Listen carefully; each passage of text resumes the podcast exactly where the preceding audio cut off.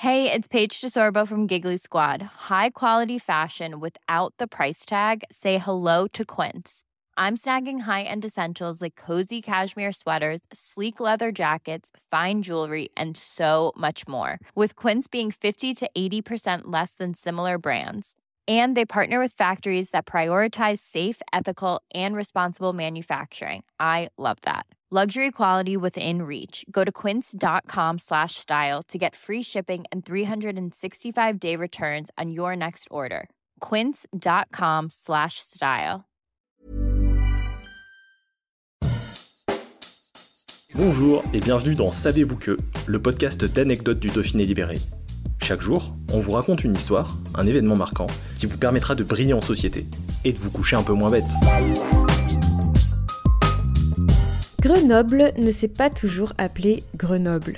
De l'Antiquité à nos jours, son nom a souvent changé. Et pendant la Révolution, la ville a failli être rebaptisée Grelibre. Heureusement, la cité des Alpes n'a jamais adopté cette originalité, contrairement à ce que disent de nombreuses légendes. Au départ, c'est le nom de Cularo qu'il fallait utiliser pour parler de Grenoble. Ce nom gaulois a différentes traductions. On peut en retenir une assez amusante qui est Champ de courge. Oui, ça ne fait pas vraiment rêver, mais il faut le dire, à l'époque, la cité n'était qu'un tout petit village composé de paysans qui devaient probablement cultiver bah, des courges. Il faut attendre 381 pour que le nom change suite au passage d'un empereur romain, Gratien. Ce dernier donne à Cularo le statut de ville romaine.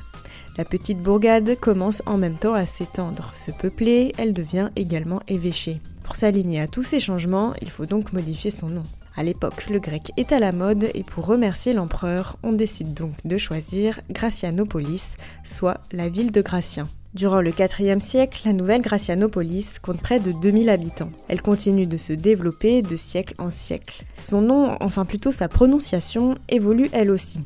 On passe de Gracianopolis à Gracianopole, Gracianople, Gragnope et enfin euh, Grenoble.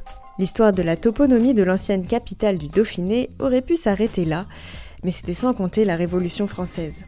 1789. Les têtes tombent, la monarchie est renversée, et d'un coup, certains noms de villes sonnent un peu mal, car dans nos communes françaises, il y a de nombreuses références à la religion ou à la royauté. Tout problème, sa solution, et la meilleure trouvée est celle de les renommer. Saint-Étienne, connu pour ses réserves d'armes, devient alors Armeville. Vienne se fait maintenant appeler Vienne la Patriote, Bourg-en-Bresse est désormais Bourg régénéré. Les exemples sont nombreux. Et du côté de Grenoble, bah, ça coince aussi. Parce qu'il y a Greux, mais surtout parce qu'il y a Noble. Alors, les révolutionnaires apportent là aussi une solution, Greux libre. Ça aurait pu passer, mais finalement non. Contrairement à ce que l'on peut lire, Grenoble n'a jamais changé de nom pour Greux libre. Est-ce dommage? Pas sûr. À chacun de se faire son avis. Hey, it's Paige DeSorbo from Giggly Squad. High quality fashion without the price tag? Say hello to Quince. I'm snagging high-end essentials like cozy cashmere sweaters, sleek leather jackets, fine jewelry, and so much more. With Quince being 50 to 80% less than similar brands.